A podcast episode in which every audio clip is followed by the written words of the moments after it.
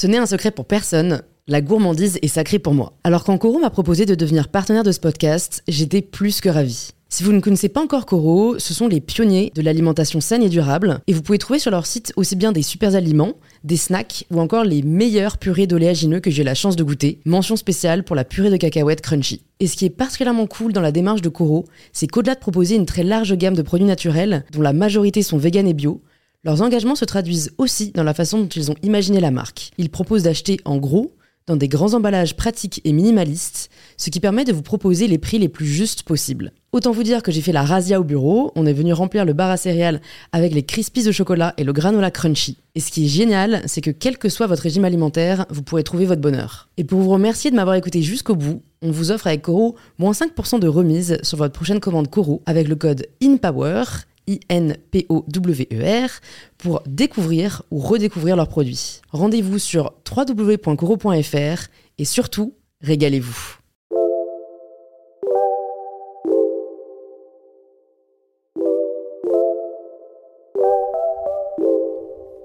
Bonjour à tous et bienvenue sur InPower, le podcast qui vous aide à prendre le pouvoir. Cette semaine sur InPower, j'ai le plaisir d'accueillir Victor Apchi. À la fois passionné de food, de création, de voyage, mais aussi et surtout d'humain, Victor a un parcours éclectique que je trouve très inspirant. Sur son média, Victor donne la parole non pas à des célébrités, mais à des personnes du quotidien qui partagent leurs douleurs, leurs épreuves ou leurs joies. Mais Victor se lance aussi des défis personnels, parcourir Paris-Dakar à vélo, lancer la première cérémonie de récompense pour créateurs, ou encore créer le plus grand guide de la street food à Paris. J'espère que vous apprécierez cet épisode. Victor m'a posé pas mal de questions, donc c'est vraiment plus un échange qu'une interview. Et s'il vous a plu ou inspiré, n'hésitez pas à laisser 5 étoiles sur Apple Podcast ou Spotify, ou à lâcher un petit pouce si vous nous regardez sur YouTube. Et je suis ravie de vous inviter à rejoindre ma conversation avec Victor Apchi. Salut Victor Salut Bienvenue sur InPower, je suis ravie de t'accueillir à ce micro. Euh, je disais justement à Marine avant qu'on commence, euh, c'est bien parce que je te connais un peu, mais je te connais pas assez pour euh, ne pas être surprise parce que tu vas potentiellement me dire au cours de cette euh, interview. Donc je, suis, je suis ravie. Écoute, la première question que je pose à tous mes invités, c'est de se présenter de la façon dont ils le souhaitent. Ah, c'est super dur. Euh, je m'appelle Victor, j'ai 31 ans. ah ouais, putain, je te pensais plus jeune. Tout le monde me dit ça. Ah ouais Je suis habitué à ce qu'on me dise ça, mais j'ai effectivement 31 ans. je suis entrepreneur et créateur de contenu. Ouais. C'est ça qui te, c'est comme ça que tu caractérise. Bah, écoute, c'est, c'est comme ça que je t'ai connu parce que oui, d'abord c'est par la création de contenu. En fait, non, je crois que c'est par euh, du coup bah, mon copain Jules euh, qui est, revenu une fois. Il m'a dit oh là là, j'étais une bête de soirée euh, for Unite. Il y avait tout, tout le TikTok, absolument que tu viennes à la prochaine, etc. Et c'est vrai qu'il était vraiment emballé. Donc écoute, je crois que la première chose que je vais te demander, c'est d'où vient cette idée.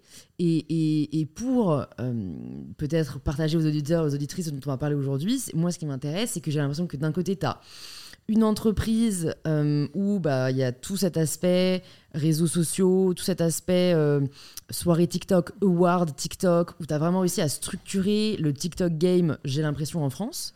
de l'autre côté, il y a ces voyages assez extraordinaires que tu fais où tu parcours le Maroc à vélo ou d'autres destinations. Et après, il y a le côté aussi interview.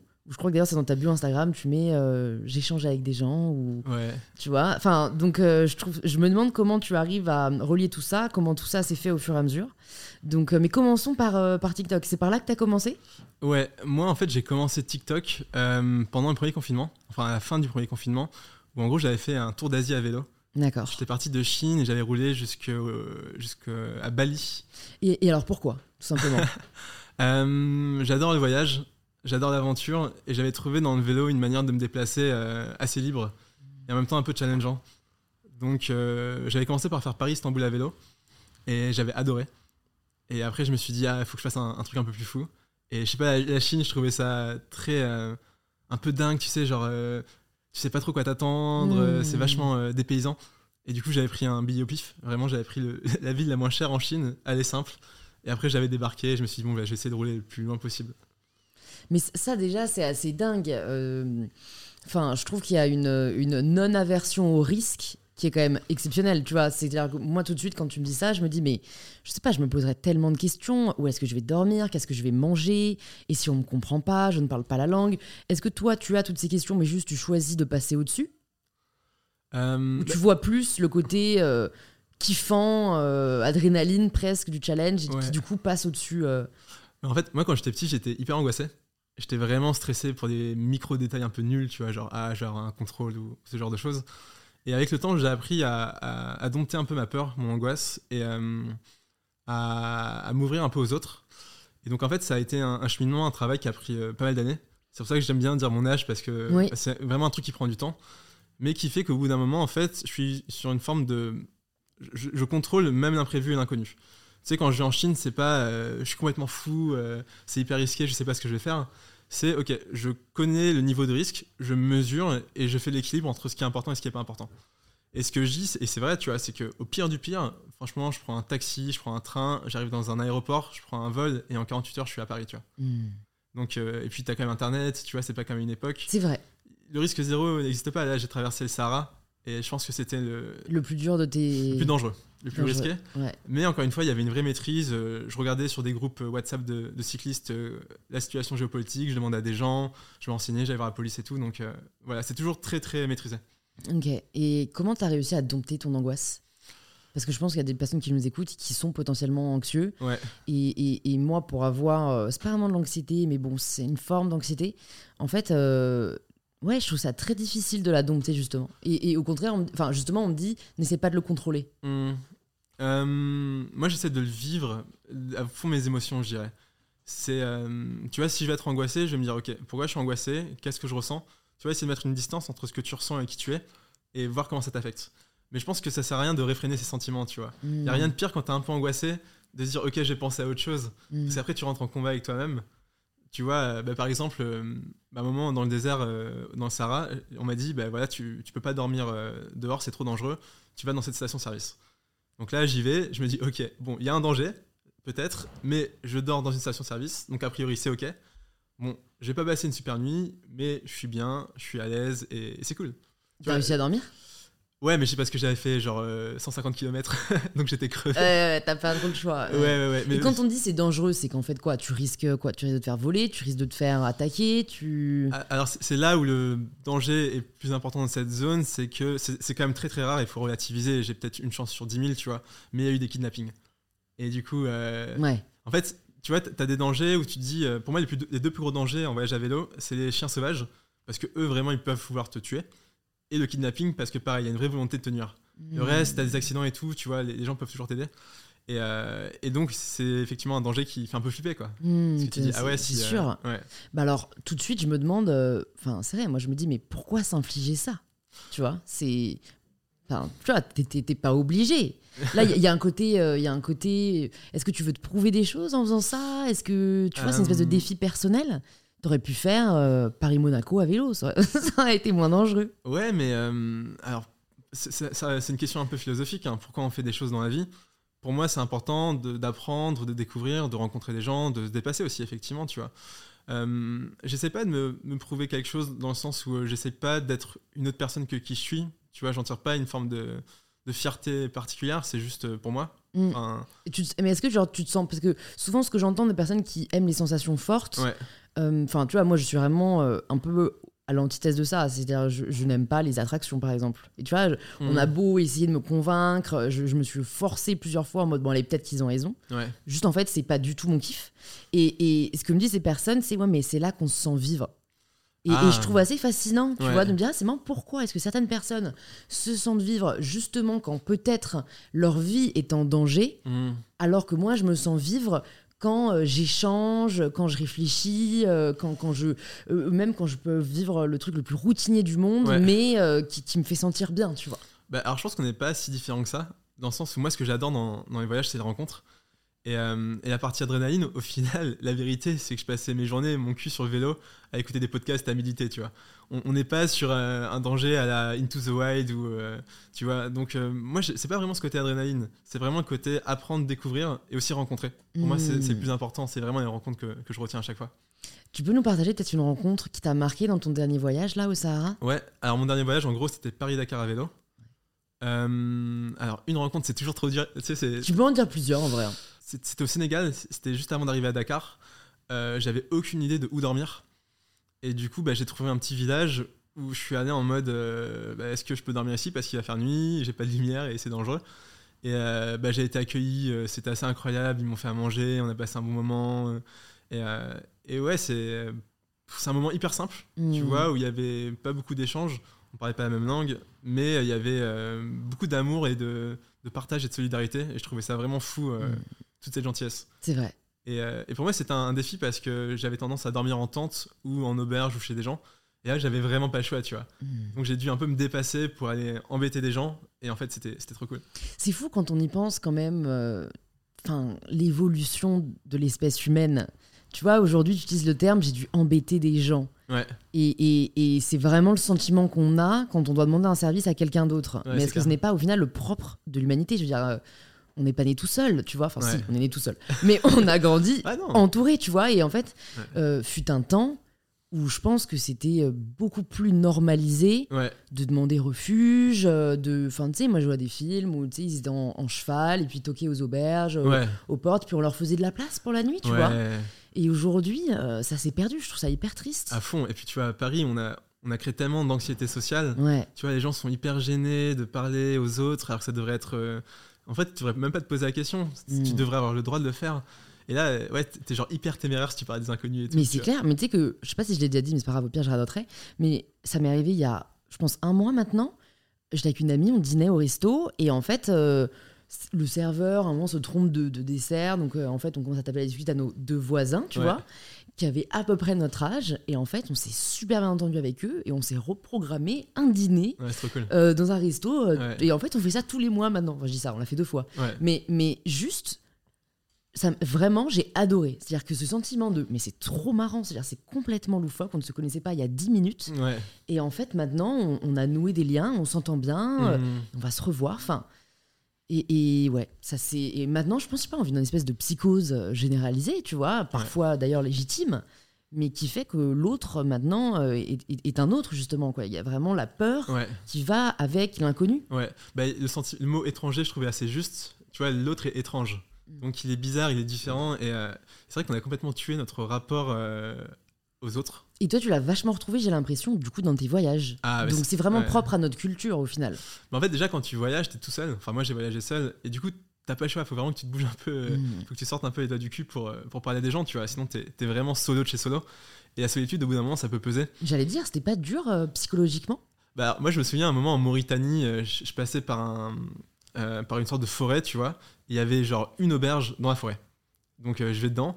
Et là, il y avait moi et d'autres clients qui étaient des Français. Et je me souviens, j'ai- j'ai- je pense que je T'as trop saoulés. Non, j'ai pas pleuré, mais j'étais trop heureux de les voir, tu vois. Et je leur posais plein de questions et tout. Et ils étaient hyper sympas. hein. Mais je pense qu'ils se sont dit un peu, putain, ce gars, euh, il avait envie de parler, quoi. ouais, ouais, ouais, Ouais. on sent qu'il a passé un mois tout seul. Ouais, mais euh, non, en fait, il y a des moments où j'aime la solitude et des fois, ça, bah, elle me pèse un peu et du coup, bah, j'essaie d'aller voir des autres. Mm. Mais globalement, ça va. Ok. Je dirais que c'est c'est ok. Et moi, je t'admire beaucoup. Euh, combien de temps ça a duré, du coup? Deux mois. Ah ouais. Déjà, je t'admire euh, énormément pour toute cette, euh, tout ce courage, ce dépassement de soi et tout, mais d'être seul avec toi-même pendant deux mois, enfin, franchement, c'est, c'est, c'est- je trouve ça admirable. Je veux dire, dans une société où... on- T'as grandi où, toi? En Picardie. Ouais. J'étais très seul. T'étais très seul. ok. Non, mais parce que tu vois, dans une société, on a été biberonné au, à l'action, euh, ouais, euh, à- à- aux réseaux sociaux, à l'échange. euh, Enfin, je sais pas, moi, je suis vraiment un être social et, et- et j'ai essayé de partir solo cet été. Au bout de deux semaines, j'ai pété un câble, je suis partie, tu vois. Et t'as réussi à rencontrer des gens et à connecter? Ouais, ouais, ouais. Après, c'est une période où j'allais pas bien du tout. Ok, ouais, ça, je pense ça que joue beaucoup. ouais, ça joue beaucoup. Je pense que Mm. c'est- le mythe mange priem, je n'y crois pas. Ok. Enfin, du coup, en tout quoi cas, pour moi, ça n'a. Bah, le mythe mange priem, c'est le film avec Julia Roberts, qui est inspiré à la base d'un livre de Elizabeth Gilbert, où en fait, euh, mais qui est inspiré d'une histoire vraie d'ailleurs, hein. et elle raconte un peu sa vie, où elle, elle, elle était dans une phase où elle divorçait, ça n'allait pas, euh, elle était un peu, elle était en dépression, et, et, et elle a voyagé euh, pour se retrouver. Et en fait, moi, je sais que ça m'a fait hyper culpabiliser de lire ce livre en même Mmh, temps. Ouais. Parce que j'étais là, genre, ok, donc la meuf, elle part en Italie bouffer des pâtes. Ouais. Elle te raconte que du coup, euh, c'est la folie, elle arrête ses médicaments et en fait, tout va mieux. Ouais. Alors que moi, euh, je pars au Costa Rica euh, rencontrer des personnes incroyables, en fait, j'arrive pas à aller mieux, tu vois. Tu sais, t'as vraiment un sentiment de. Mais d'é- d'échec, en fait. Ouais, je comprends, de fou. Ouais. Et, et- et voilà, alors j'imagine que ça aide plein de gens, et tant mieux, Ouais. mais c'est vrai que je, je- je- je- j'en ai parlé euh, sur YouTube, j'ai fait plusieurs vidéos sur le sujet. Pour moi, euh, vendre euh, certaines euh, techniques de guérison, c'est dangereux en fait. Bien sûr. Euh, tu vois, ça, ça peut t'aider à... Oui, si t'es perdu dans ta vie, Mm. mais, mais pas si t'as un problème psychologique en fait. Enfin, Mm. tu vois, si t'as une dépression, si t'as, je sais pas, il y a plein d'autres troubles, je, je pense pas que partir résout tes problèmes en fait. Alors, moi, je, je dirais que c'est pas la solution. Néanmoins, je trouve que dans le voyage, tu peux avoir du temps d'introspection, tu peux sortir de ton quotidien, tu peux prendre de la distance. Et tout ça, je pense que ça peut aider. Mais effectivement, le fait que ce soit présenté comme la solution miracle, ça, c'est trop dangereux. Mais non, en plus, elle disait pas, euh, à la fin du livre, tu vois, elle disait pas, euh, en fait, en gros, euh, partez, plaquez tout et vous irez mieux, tu vois. Ouais. Mais, mais en tout cas, moi, je, je l'ai ressenti comme ça, sachant qu'en plus, c'est pas la seule à partager un peu ce message-là. Mm. Je pense qu'au final, il y a des solutions différentes pour tout le monde, mais c'est vrai que, euh, perso, euh, je trouve que le voyage, c'est mieux quand on va bien. Ah que ouais. quand, quand t'es équipé Ouais. pour, en fait, profiter, euh, ouais, être disponible et, et- et voilà, pas, pas, pas comme un pansement, quoi. Mm.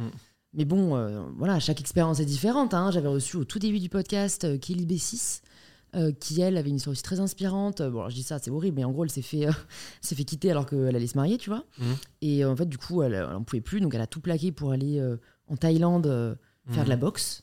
Et bon, elle, pour le coup, ça a été son salut, tu vois. Elle a vraiment, euh, elle a rené là-bas. Donc voilà, encore une fois, je pense que c'est différent. Mais bon, pareil, pour moi, en fait, elle n'avait pas le problème psychologique. Juste, c'était un truc dans sa vie qui n'allait plus. Mm. À ce moment-là, oui, changer d'air peut t'aider à te renouveler. Mais, mais bon, c'est comme. euh, tu dois pas voir passer ça. Je sais pas si c'est dans, pour toi sur, dans ton pour toi sur TikTok, tu vois. Mais for some reason, c'est dans le mien. Alors que j'aime pas du tout ce genre de contenu. Et je l'avais d'ailleurs parodié un moment sur mon compte.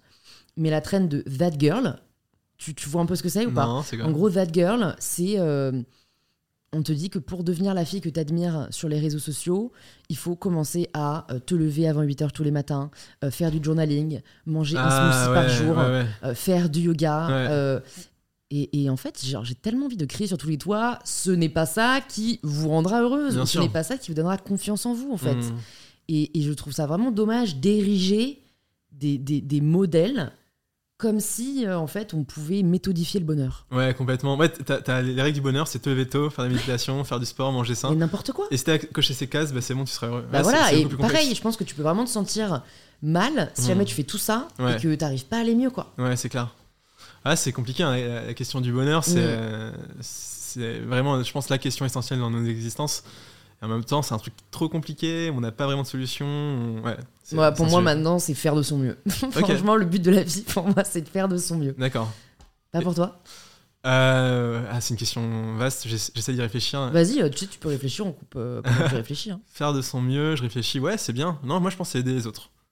Moi, c'est ça que je mettrais comme étant. euh, Le but de ta vie, donc c'est hyper beau, c'est très altruiste, du coup, comme vision de la vie. Bah, moi, je dis que c'est un peu égoïste parce que, en fait, en aidant les autres, moi, ça me fait du bien. Hmm. Donc, en fait, la finalité, c'est d'être bien, tu vois. Ouais, ouais, mais bon, si tout le monde pensait comme toi, Ouais. tu veux pas appeler Poutine vite fait Mais euh, ça t'est venu depuis tout petit, parce qu'on parlera après du coup de ce que tu fais sur les réseaux, mais Ouais.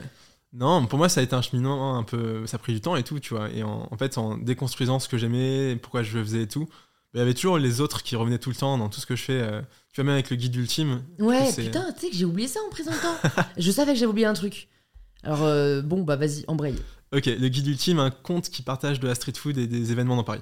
Ok, mais c'est plus qu'un compte, c'est un bise. C'est une société, ouais. C'est une société. Ouais, ouais. Et, et d'ailleurs, les gens veulent qu'on fasse une vidéo ensemble, donc il faut qu'on fasse une vidéo Ah, un bah jour avec grand ensemble. plaisir. Je voulais faire en plus. Mais oui, une vidéo YouTube où tu me fais tester les meilleures adresses du guide ultime ou un truc comme ça. tu vois. ouais, mais, euh, moi je voulais faire l'inverse. Je voulais que toi tu me présentes ta meilleure Ah adresse. Ouais. Ah bah, bah sinon, on fait une vidéo où je te présente genre mes deux meilleures adresses Ouais. et tu me présentes tes deux meilleures adresses. Ok, d'accord. Ok, deal. Ça, ça va être bien ça. D'ailleurs, j'ai- un petit cadeau pour toi. Ah, c'est vrai? C'est un passeport ultime. Oh, trop bien Bah, du coup, présente-nous le passeport ultime. C'est 16 restos gratuits qui, prépo- qui proposent à chaque fois leur spécialité. Et en gros, c'est un cadeau de Noël qu'on a sold out en quelques heures. Genre vraiment, on n'a jamais autant, aussi bien vendu un produit. Et en gros, tu y vas, tu as ton passeport, tu tamponnes ta page du pays et tu repars avec euh, la spécialité du pays gratuitement. Ah, mais c'est exceptionnel. Comment tu négocies ça avec les restos? Euh, putain, c'est ouf la vitesse à laquelle on a changé de sujet. Ouais. c'est hyper rapide. C'est trop, sorry, not sorry. c'est trop cool. Euh, bah en fait, les restaurateurs, ce qu'ils ont besoin, c'est de visibilité, c'est de publicité. Donc en fait, c'est nous qui allons sourcer les restos, c'est-à-dire que c'est nous qui les avons sélectionnés parce qu'on savait que c'était bien ce qu'ils faisaient. Mhm. Et en échange de, de la matière première gratuite, on leur donne de la visibilité qui rapporte des nouveaux clients. Donc voilà, comme ça ils s'y retrouvent, on, s'y retrouve. euh, Ouais, ouais, c'est sûr. C'est trop bien. Mais là où je trouve ça compliqué, c'est que à Paris, il y a tellement de bonnes adresses. Tu vois, Ouais. moi, je sais que par exemple, j'adore Mamiche. Ouais, c'est trop bon. La boulangerie Mamiche, vraiment, ils sont extraordinaires. Mais Ouais. en fait, ils sont tellement bons qu'ils n'ont pas besoin de visibilité. Donc en fait, ils n'auraient pas intérêt à se mettre dans le passeport ultime ou le guide ultime. Et du coup, je me dis, est-ce que les meilleures adresses, au fond, ne sont pas euh, exemptes Du coup, euh, après, ça peut être un parti pris. hein, Ouais. nous, on fait découvrir les nouveaux euh, entrants et tout. hein, mais Bah, en fait, ça, arri- ça arrive, c'est super rare que des restos nous disent non, désolé, on est blindé, juste on veut plus personne, on veut être tranquille. Mais c'est vraiment peut-être une fois sur mille, tu vois. d'accord. Les, les- les adresses qui, qui marchent bien, ils sont toujours contents de, de se renouveler, d'avoir du monde, de, de parler sur les réseaux. Mhm. Et bah, tu vois, par exemple, Frappe, euh, Frappe, on avait fait un- une vidéo avec le New York Roll. Ouais. Je dis on parce que maintenant on est, on est vraiment une équipe. Et, euh, et eux, ils ont accepté d'être sur Passeport Ultime, alors que la vidéo qu'on a faite, elle a fait, je sais plus, 5 millions de vues, tu vois. Ils avaient pas besoin. Ouais, on, avait, on avait offert, mais juste en fait, ils voulaient nous rendre un truc en retour. Ils ont dit, bah vas-y, go, euh, go, le projet est cool, quoi. Ouais, ouais, ouais, Mm. trop bien. Alors, comment ça a commencé le guide ultime? Le guide ultime, ça a commencé euh, en 2020. euh, en fait, après mon voyage à vélo, j'avais mangé de la street food de fou en Asie partout, tu vois. Mm. J'avais découvert ce que c'était. Et en fait, à cause du confinement, les restos ont commencé à faire du, du à emporter un peu en mode street food. Et ça a un peu été les débuts de la street food à Paris. Et euh, je sais que c'est un sujet qui, qui, qui te plaît, la- Mm. nourriture. hein. Et, euh, et du coup, bah, j'ai commencé comme ça à faire des vidéos euh, pour présenter des adresses. Et ça a tout de suite pris. Mais c'était assez insane. Je me souviens au début, on pouvait gagner genre 15-20 000 abonnés en une journée sur, Ah sur. Instagram. Ouais. Euh, Est-ce qu'il y avait les Reels à ce moment-là ou pas ouais, encore c'était au tout début des Reels. Ah ouais. Et en fait, ouais. on était les premiers à faire ce format food, tu vois. Mm. Et du coup, je- Et quand tu dis on, au Ouais. début, t'étais tout seul, tu avec quelqu'un? Non, on a cofondé avec Nora. D'accord. Donc Nora, c'est mon associée et elle a un profil vraiment entrepreneur, entrepreneuse. Euh, et du coup, bah ouais, on s'est un peu complété comme ça. Moi, j'étais très contenu et elle était plus business. Ouais. Et ça a permis de monter euh, la société que- qui est aujourd'hui le guide ultime. Ok. Et c'était vraiment la volonté de faire découvrir la street food à Paris? Ouais, Ok. Non, mais c'est vrai. Moi, je me suis toujours demandé euh, euh, parce que du coup, voilà, j'ai voyagé un peu. Il y a des super euh, marchés de street food à New York, Ouais. à Londres. Il y en a pas à Paris? Alors ils ont essayé, c'est compliqué à Ouais, Paris. Ils ont essayé au carreau du Temple, je crois. Il y a eu le carreau du temple, Ouais. il y a eu, euh, je sais pas si je vais citer des noms parce que ça encore, ça existe encore. Ah, ça existe encore. Ok. Ouais. Mais en gros, ça marche pas très bien, quoi. Le seul qui fonctionne, c'est la Felicita. Ah oui. Ouais, qui est d'ailleurs encore, est-ce incroyable. qu'on peut appeler ça la street Ouais, food? Ça se discute. Pour moi, c'est un- c'est une grosse cantine, quoi. Ouais, ouais, ouais. Après, euh, en fait, la street food dans des food courts, ça marche pas trop. Mais la street food en petite, en petite boutique, en petit resto, ça, ça commence à bien cartonner à Ouais, Paris, donc ça fait plaisir. Ouais, c'est sûr. Et donc, tu faisais quoi avant de, de lancer ces vidéos sur TikTok et sur Insta? Euh, à base, j'étais photographe et vidéaste. D'accord. Mais je me montrais pas du tout euh, en images. Mm. Et en fait, j'ai commencé à me montrer pour raconter mon voyage à vélo. C'est pas un truc que j'aime forcément faire, tu vois. Mais en fait, sur, sur le voyage à vélo, j'avais pas le choix, tu vois. J'avais toutes les, tous les rushs de moi. Et en fait, j'étais obligé de- d'incarner euh, le récit, tu vois. Mm. Et, euh, et c'est marrant parce que, enfin, si avant TikTok, avant 2020, tu m'avais dit, bah, t'aurais eu 2 millions d'abonnés sur TikTok, euh, tu serais devenu ce que- qui tu es aujourd'hui, tu vois. J'aurais des gens qui te reconnaîtraient dans la rue. J'aurais, j'aurais pas cru, tu vois. Je me serais dit, euh, C'est fou, hein, vraiment, en deux ans, quoi. C'est c'est allé extrêmement vite. ouais. Comment tu t'es adapté à ce. Tu vois, quand est-ce que tu t'es dit, bon, bah, en fait, ça va être ça full time euh, euh, Tu vois, ouais, et comment est venu après, les, les- comment sont venues les autres briques, euh, donc For You, etc. Ouais. Euh, ouais, je t'avoue que j'ai pas de stratégie. je regarde un peu ce que je kiffe faire et, et quand il y a un projet qui me plaît, je mets vraiment à fond, je mets tout mon cœur. Et en général, quand même, quand tu t'y mets à fond, que t'es sincère et tout, ça, ça a quand même C'est tendance vrai. à, à bien marcher. Ouais, ouais, ouais, c'est vrai. Donc, en gros, on va dire, on est début du confinement. Ouais. Euh, tu, tu revenais d'Asie? Alors, ouais, je suis revenu, ouais, j'avais voyagé, j'étais parti au Japon et, et j'ai été vraiment bloqué en France pendant le premier confinement. Mm. Et j'avais pas mon ordi. Dur. je me suis fait chier, mais un truc de fou. Ah ouais, ouais, ouais. Ouais. Mais pourquoi t'avais pas ton ordi? Parce qu'en gros, j'étais allé chez des potes, j'étais parti un peu vite. Enfin, j'avais pas mon, or- j'avais mon PC portable, un tout petit PC, mais je pouvais pas monter ou faire du contenu, tu vois. D'accord. Et, euh, et à la fin du premier confinement, je me suis vraiment dit, je sais pas, j'ai eu une sorte de révélation. Putain, la vie elle est trop courte, elle est trop précieuse, il faut que je me donne à fond. Et c'est là où j'ai vraiment commencé le guide ultime. Ok. Ouais. Énorme. Franchement, euh, trop belle histoire. Et quand est-ce que tu te dis, ça peut, ça peut vraiment marcher? Dès le début, euh, quand, vous, quand on vous commence à vous contacter? Euh, alors de base, c'était un bouquin. D'accord. Donc c'était un guide de Paris qu'on a auto-édité. Ouais. Et pour la petite histoire, un an plus tard, on avait été contacté par Hachette pour être à la Fnac et tout, donc Trop bien. belle réussite. Et euh, en fait, quand j'ai commencé à faire des vidéos sur Instagram, c'est là où ça a tout de suite pris. Mm. Et là, je me suis dit, ah ouais, il y a une opportunité, tu vois. Tu vois sur les chiffres, tu vois dans les commentaires, tu vois dans les messages qu'on reçoit. Mm.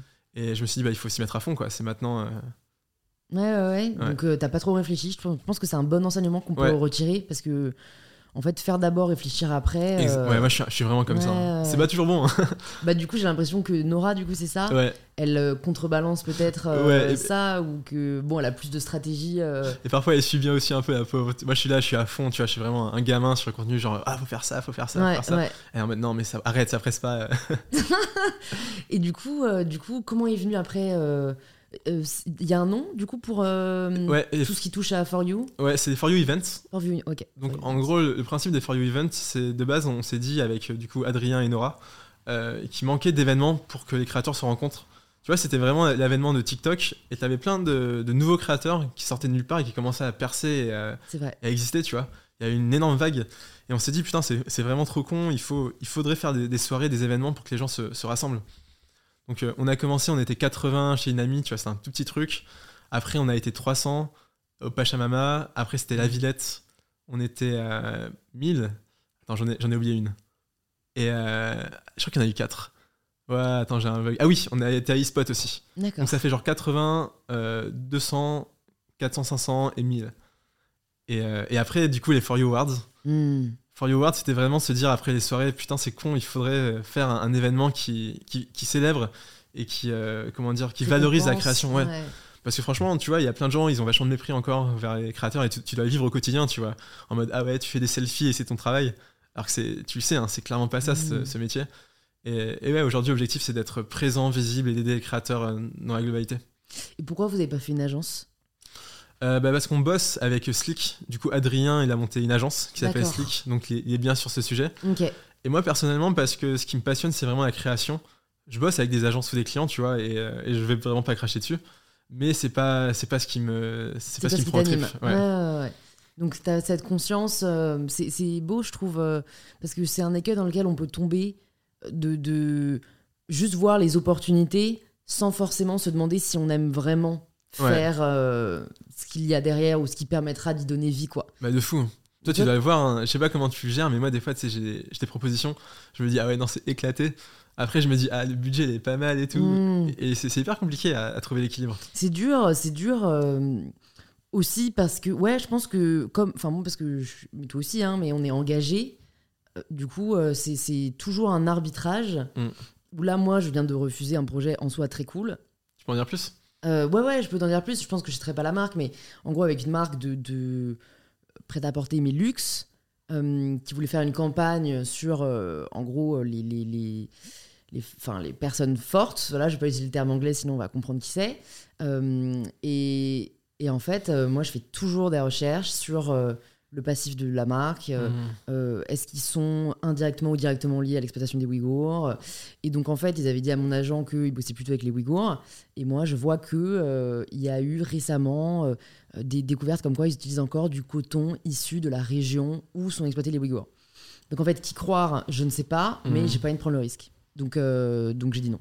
Et voilà, c'est oui, forcément, tu sais, ma soeur, elle a pas compris. Elle a dit, mais pourquoi t'as dit non? C'est une super marque pour ton image, c'est trop bien. Et tout. Ouais. Je fais, ouais, mais en fait, moi, ça me botte pas de, de donner de la visibilité à une marque euh, qui est, qui est, qui est indirectement liée à l'exploitation d'humains, Mhm. tu vois. Et donc, ouais, je pense que c'est- c'est à chaque fois euh, être aligné avec soi-même, Ouais. au fond, et avec ses valeurs. Ok. Tu regrettes pas?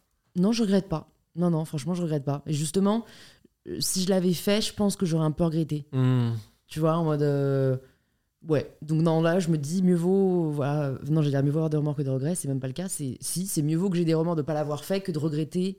Alors qu'en fait, je savais au fond de moi Ouais. que. euh, Ça, c'est un truc important et c'est de suivre son cœur, je pense. hmm, Et des fois, c'est pas facile parce que t'as plein de, de signaux et tout partout. Ouais, ouais, ouais, c'est sûr. Et Mm. puis même, euh, enfin, dans les différents projets qu'on peut mener, et tu nous diras aussi, mais c'est, tu vois, comment toi tu fais pour euh, prioriser? Parce que quand tu te dis, euh, ok, je vais faire Paris-Dakar à vélo, Mm. Ben tu fais pas de For You Event, euh, le guide ultime, tu peux plus trop tourner de contenu. Donc comment, tu vois, comment ça se présente, comment ça s'organise? Ouais, bah, j'essaye de m'écouter, hein, de me dire euh, c'est quoi ce dont j'ai envie maintenant, euh, qu'est-ce qui me fait vibrer. euh.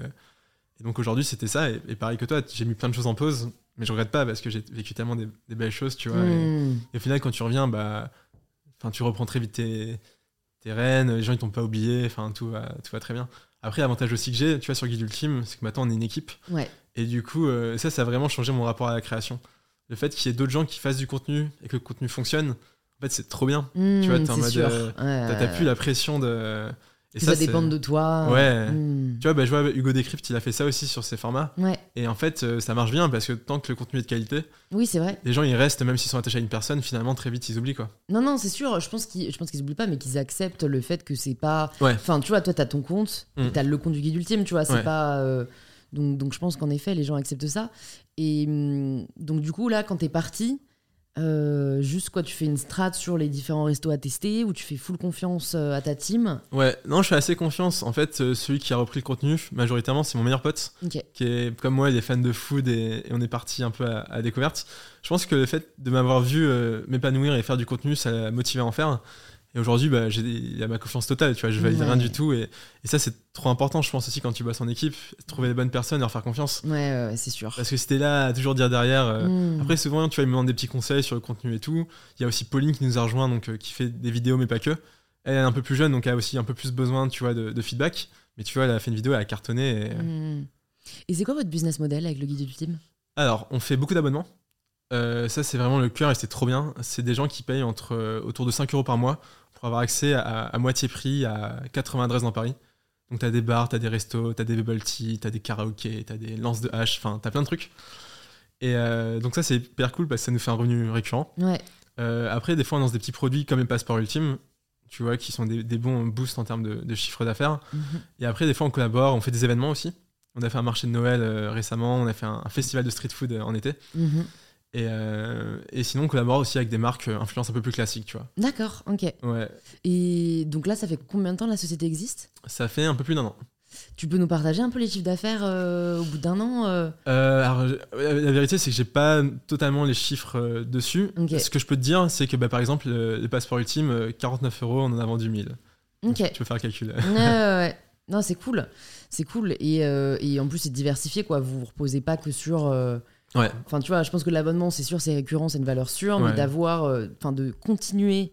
C'est pas parce qu'il y a un système qui marche, qu'à Mhm. mon avis, qu'il faut se reposer sur ses lauriers et pas forcément tester d'autres verticales euh, Ouais. comme vous le faites, quoi. Et puis surtout, surtout, surtout, moi c'est ce que je dis à tous les créateurs, il faut pas être, être dépendant des marques et euh, de vendre sa, sa visibilité. Mhm. Ça finalement c'est con parce que c'est ce que la plupart font. La plupart comptent que sur ça. Et c'est le truc le plus compliqué, le plus angoissant parce que demain tu marches moins bien, tu as moins de valeur. Euh, les marques tu les aimes pas trop mais t'as pas le choix. Enfin, faut vraiment essayer de vendre ses produits. C'est ce que tu fais très bien d'ailleurs. Tu vois, c'est vraiment euh, le côté entrepreneur de la création qui est, qui est important à développer, je pense. Ouais, ouais, mais c'est. Enfin, c'est.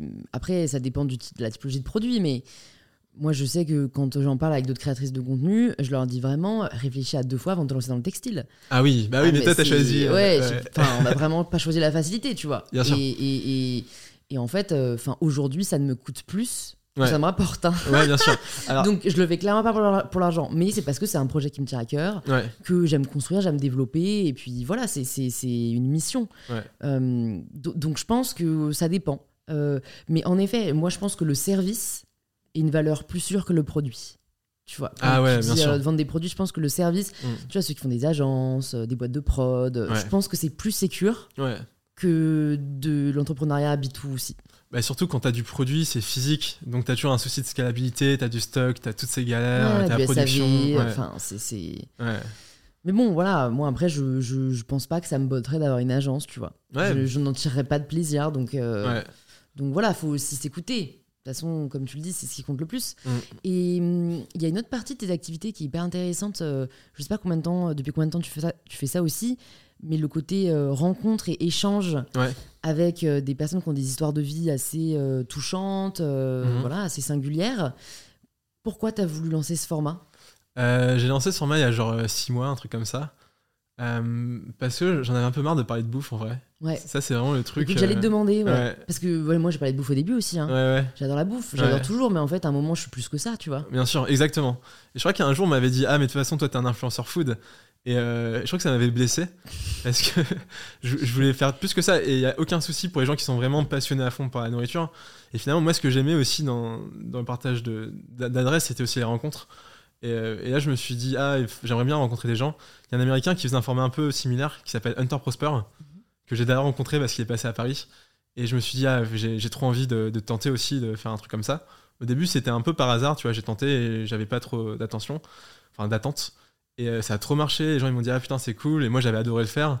Et du coup, pareil, je me suis pas trop posé de questions, j'en ai fait, j'en ai fait, j'en ai fait. et- et Mais voilà. alors, comment tu, tu trouves ces profils? Parce que j'en ai regardé euh, pas mal, et, et c'est vrai que euh, pour, euh, pour recevoir des invités chaque semaine sur InPower, pour voilà, rencontrer pas mal de personnes, Ouais.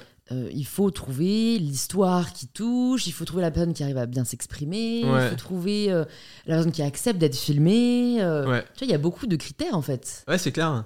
Euh, alors, au début, c'était beaucoup moi qui allais dans la rue et qui demandais aux gens. Et euh, je pense que vu que j'ai beaucoup voyagé, j'ai rencontré plein de gens différents. J'ai une assez bonne facilité à cerner les gens et voir les sujets qui, je pense, pourraient faire un bon sujet. Euh, après, est-ce qu'ils sont à l'aise au fait de parler? Ce qui est bien, c'est qu'en fait, s'ils te disent non, bah déjà, ça, ça filtre. Hmm. Tu vois, les gens qui sont suffisamment ouverts pour répondre à un inconnu. en plus, je pense que je suis un peu nul. Tu vois, je suis là, genre, salut, je fais des vidéos, est-ce que je peux te filmer? La plupart des gens disent non, tu vois. Donc, euh, ça fait un filtre. Et après, euh, bah, en fait, sincèrement, je suis vraiment intéressé par ce que les gens me racontent. Et c'est ça qui fait la différence, je pense. Tu vois, ils, ils voient que je suis là et que je les écoute et que je, voilà, je suis. Bah, tu les écoutes, mais tu les filmes. Ouais. Donc, enfin, t'es comment? T'es comme ça et t'écoutes, et en même temps, tu filmes? Ouais, mais attends, je vais te montrer. Tu vois, genre, si je te filmais toi, en gros, je ferais un truc comme ça, tu vois, Ouais. et je te parle comme ça. Donc, en fait, aussi, l'objectif, c'est euh, que les gens oublient la caméra, que ce soit vraiment une discussion, tu Ouais, vois. ouais, ouais. Et si tu fais ça tout de suite, tu vois, c'est vachement plus angoissant, Ah ouais, tu c'est sûr, c'est sûr. Et moi, l'objectif, et c'est ce que me disent les gens, c'est ah Mais ouais. tu au peux fait, parce que euh, t'es grand. Attends, moi je te dis, si je le mets là euh, et qu'on est debout, euh, Ouais, mais à chaque je fois, tu tu- pas grand chose. Mais c'est aussi pour ça que mes cadres, des fois, ils sont un peu dégueulasses. Tu vois, les gens, ils se demandent. Parce qu'en fait, j'ai beaucoup plus porté d'attention sur euh, l'échange, la communication, que sur mon cadre. Et en plus, c'est con, mais tu sais, des fois, je, suis- je sais que je suis pas bien cadré, mais je sais que si je regarde mon cadre, en fait, je perds la connexion oui, avec la personne. moi je suis pareil que toi. Le fond, à mes yeux, compte plus que la forme. Ouais, ouais. Il y a une vidéo notamment, c'est celle d'un fermier euh, qui, euh, qui a jamais voyagé de sa vie, qui nous racontait un petit peu son, son regret. Ouais. Tu l'as épinglé, non? De quoi? Tu l'as épinglé? Euh, Peut-être, je sais plus. L'agriculteur L'agriculteur, Ouais, ouais. ouais, ouais. Et lui, euh, à la fin, je suis vraiment trop mal cadré, genre, il sort du cadre, et pour cette raison, en fait. Voilà, c'est la petite anecdote. euh. Non, mais t'as raison, tu te concentres sur, euh, sur ce que vous avez à, à vous raconter. Et du coup, tu peux nous dire, par exemple, là, demain, euh, tu te dis que tu veux partager un témoignage, tu fais quoi? Tu vas dans Paris, Mm. euh, tu vas dans un quartier, et puis tu vas euh, toquer, euh, entre guillemets, aux portes, euh, ou tu vas arrêter des gens jusqu'à ce que tu trouves Ouais, alors, bah, justement, maintenant, c'est plus cool parce que c'est beaucoup de gens qui me contactent. D'accord. Parce qu'eux, ils ont un message à porter. Mm. Et ça, c'est très très cool parce Ouais. qu'ils connaissent le format, ils connaissent sa démarche. Et il y a un truc de, de proactivité qui est sympa. Ça m'est arrivé une fois avec une, une fille que j'avais rencontrée. je monte mes réseaux et tout. En fait, elle se rendait pas compte à quel point ça allait être visible. Et du coup, elle est un peu gênée. Elle m'a dit Ah, est-ce que tu peux supprimer la vidéo Euh, Et bah, bien sûr, tu vois, c'est- son droit. Mais là, l'avantage quand les gens ils viennent, c'est que tu vois, t'as plus toute la partie euh, expliquer la démarche, machin à faire. C'est clair. Donc maintenant, c'est plutôt des gens qui me contactent. euh, Mm. Et c'est pas trop dur euh, d'entendre toutes ces histoires, psychologiquement parlant, parce que c'est souvent des trucs un peu lourds. hein. Ah ouais, bah moi, moi je, pas j'aime ça, mais je trouve ça trop intéressant de, de s'approcher des humains, de comprendre leurs souffrances, tu vois. Moi, ça me. Je sais pas, je trouve ça très très beau. Mm. Et donc, je ressens plutôt une forme de, de beauté- et de plénitude, pas dans la souffrance, mais plus dans la façon dont ils la, gèrent et la vivent, ils arrivent à la dépasser. Et, euh, et non, je, suis- je suis pas du tout déprimé, au contraire, quand euh, je- j'entends ces histoires, je suis plutôt après dans un état de voilà, l'humanité est trop belle, euh, il y a de l'espoir partout. euh, voilà. Donc ça, ça me fait vraiment l'effet inverse que Mm, mm, mm. la déprime. Ça me... Ah, c'est, beau, hein. et puis donc apparemment c'est le cas pour euh, d'autres aussi, parce que ça plaît. Euh, c'est vrai que t'es un des seuls en France, je pense, à faire euh, des formats un peu comme ça. Du coup, tu t'es vraiment effacé derrière euh, les autres, parce qu'en fait, tu ne te montres même pas dans ces Ouais. vidéos. Quoi. Ce Ouais, sont ouais. vraiment des formats euh, de, de, ouais, de témoignages. Et qu'est-ce que je voulais dire? Est-ce qu'on n'a pas parlé d'une activité de... que tu as, que, dont, dont je ne serais pas au courant? Euh, ah là, il y a un gros projet, ça s'appelle la Creator School, D'accord. qui est une école gratuite pour créateurs. Donc en fait, on va incuber des créateurs qui ont déjà une certaine audience, tu vois, plus de 100 000 abonnés. Et l'idée, c'est de les aider à se développer. D'accord. On va avoir un, un psy, un comptable, un, un avocat. Et on a aussi, euh, il y aura des masterclass, des workshops, un, coworking. euh. donc vraiment, l'idée, c'est d'aider des créateurs à, à grandir et à, s'épanouir dans, dans le métier de, de la création. Bah, trop bien, mais, mais pourquoi vous le faites gratuitement? Euh, bah, Parce qu'aujourd'hui, on est une asso et que l'objectif, c'est juste d'aider les gens. D'accord. Peut-être demain, ça sera un business. hein. Non, parce que tu vois, je trouve ça noble et j'encourage, euh, voilà, si on peut faire les choses gratuitement, c'est mieux, mais je trouve que le fait d'investir nous-mêmes dans notre développement, Ouais, l'investissement n'est pas le même en fait. L'investissement personnel. Mmh. Tu vois, même si c'est, je sais pas, euh, 20 euros symboliques par mois, Ouais. En fait, tu, tu sais pas, euh, tu viens quand tu veux, euh, Ouais, de toute façon, c'est gratuit, tu vois. Ouais, c'est c'est vrai que le. On n'a pas le même rapport hein, à la gratuité, franchement. Mais de toute façon, dans tous les cas, on voulait mettre un petit, euh, une petite petite adhé- adhésion. Mais ton commentaire est très pertinent. Donc, euh, je, ferai, je ferai remonter ça à l'équipe et peut-être. Ça vous est venu comment? Qui c'est qui arrive C'est la même team? Non, c'est- une nouvelle team. C'est des, des gars qui sont de Lyon et qui là, débarquent à Paris. Moi, ça faisait trop longtemps que j'avais envie de ça. Vraiment, je sais pas, c'est un truc que j'avais en tête. Mm. Et euh, j'ai rencontré Grégoire qui a Albert School. Mm, Grégoire Ca- Albert School, c'est une nouvelle école qui a été financée par euh, Niel. Ouais, ah, ça me dit un truc. C'est eh, c'est magnifique, c'est au Manoir de Paris. D'accord. Bah, tu passeras, euh, je te ferai visiter. Ouais, ouais, avec plaisir. Et, et c'est et en fait, le lieu, il est Et c'est quoi le incroyable. principe? Bah, c'est une école. C'est une école euh, Big Data euh, Business. Une université? Une, ouais, une école, euh, Une école supérieure, quoi Ouais, D'accord, ouais. Et en fait, euh, bah, ils viennent d'arriver, ils ont des locaux hyper grands, ils ont de l'espace. Et du Mhm. coup, nous, on est incubés dans cette école finalement. euh. Donc, c'est vraiment une opportunité qui a lancé le projet. Quoi. ok, d'accord. Donc vous allez être logé ici pour les créateurs. Ouais. euh, d'accord, ok, ok. Ça va être assez cool, je pense. Trop bien. Euh, et comment tu répartis ton temps entre toutes ces différentes activités? Ah, c'est une bonne question. hein. Franchement, euh, encore une fois, je suis, je suis. Je pense que c'est une sorte de bordel organisé dans ma tête. Tu vois, j'ai plein de projets et je vois comment j'évolue, Mhm. mais c'est très random de ouf, tu vois. Genre, mon agenda, il a aucun sens. euh, je vais te montrer. euh, Montre-nous qu'on rigole. tu vois, c'est vraiment ridicule. Et ah oui, ça finit tard tout ça, non?